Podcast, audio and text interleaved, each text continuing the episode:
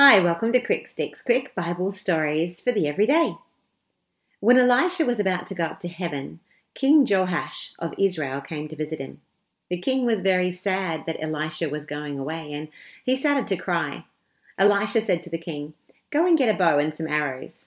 So the king did as he was told, and when he had the arrows ready, Elisha put his hand on the king's hands and told him to open the window and shoot the arrow.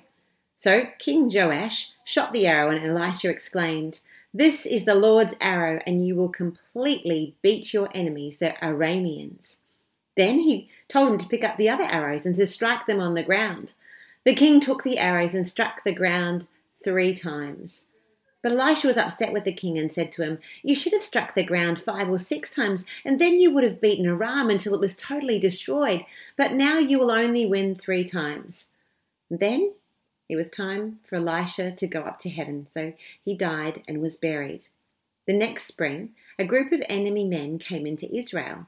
In a field, there were some Israelites who were burying a man, and when they saw the enemies that were coming, they very quickly dropped the dead man in the same grave where Elisha had been buried.